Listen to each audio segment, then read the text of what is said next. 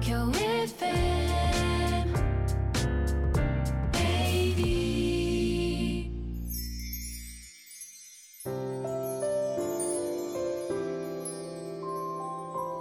このポッドキャスト放送は毎週日曜夜7時55分よりお届けしている毎日に夢中感動プロデューサー小林翔一を再編集した特別版です。放送で収まりきらなかったアルビオン社長小林翔一さんが大切にしている感動のポイントをどうぞお楽しみください。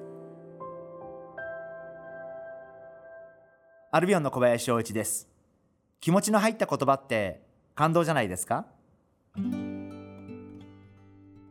実はこの番組もそうなんですけどまあ経営者として人前で話すこともあったりとかしてやっぱりすごく大切だなと思ってることがあってやっぱり話すことというよりも伝わることっていうことがすごく大事だというふうに思っていて自分が何が言いたいかっていうことを伝わっているかどうかなっていうことを絶えずあの話している最中に気にするようにしています。あの話せばいいということではなくて自分が話したいことを話すことが大事なんじゃなくて相手の方に自分の思いが伝わってるかな自分の気持ちが伝わってるかなというところを、えー自分としては、えすごく注意をするようにしています。あのですから私も真剣に喋るんでだいたい人前で30分以上話すともうシャツは汗でびっしょりになります。なるべく気持ちを込めて、え話すことがテーマじゃなくてあるいはこういうことを話そうと思って作った原稿通りに話すことがテーマじゃなくて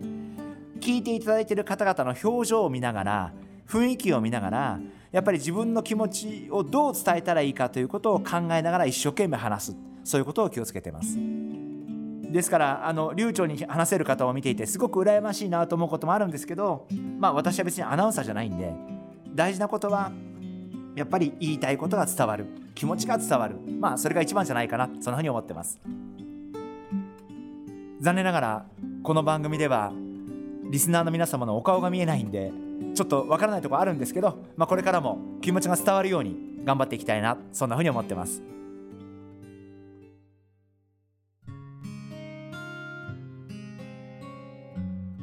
えーおかげさまをもちましてこの番組も300回目を迎えることができました。あのリスナーの皆様本当にありがとうございます、えー始めた時はまあ3ヶ月ぐらい試しにやってみましょうかのような話で、ま、始まった話だったと思いますがまあ気がついたら300回ということであのすごく感じるのはやっぱり続けることの大切さってやっぱすごくあるな。例えばちょっとやってみてつまんないとかわからないとかちょっとつかめないとかっていうことがあったとしてもやっぱりしばらく続けてみるっていうことが何か道が開けることがあるんじゃないかな、まあ、本当に、まあ、今だって決して上手じゃないですけど本当にこの番組始まった時って、まあ、言葉は出てこないしどう言ったらいいか分かんないし原稿はないしもう本当になんかその日収録の日にですねいきなり紙をパッと渡されて「はいじゃあ今日これお願いします」ってその日にタイトルもらうっていう、まあ、ものすごい番組なんですけどでも本当に最初の頃はえどうやったら言葉って出てくるのかなと思ってやっていてでも今になってみると割とこうマイクを前にするとある程度は少し喋れる自分がいてあなんかすごく続けるってやっぱり続けることって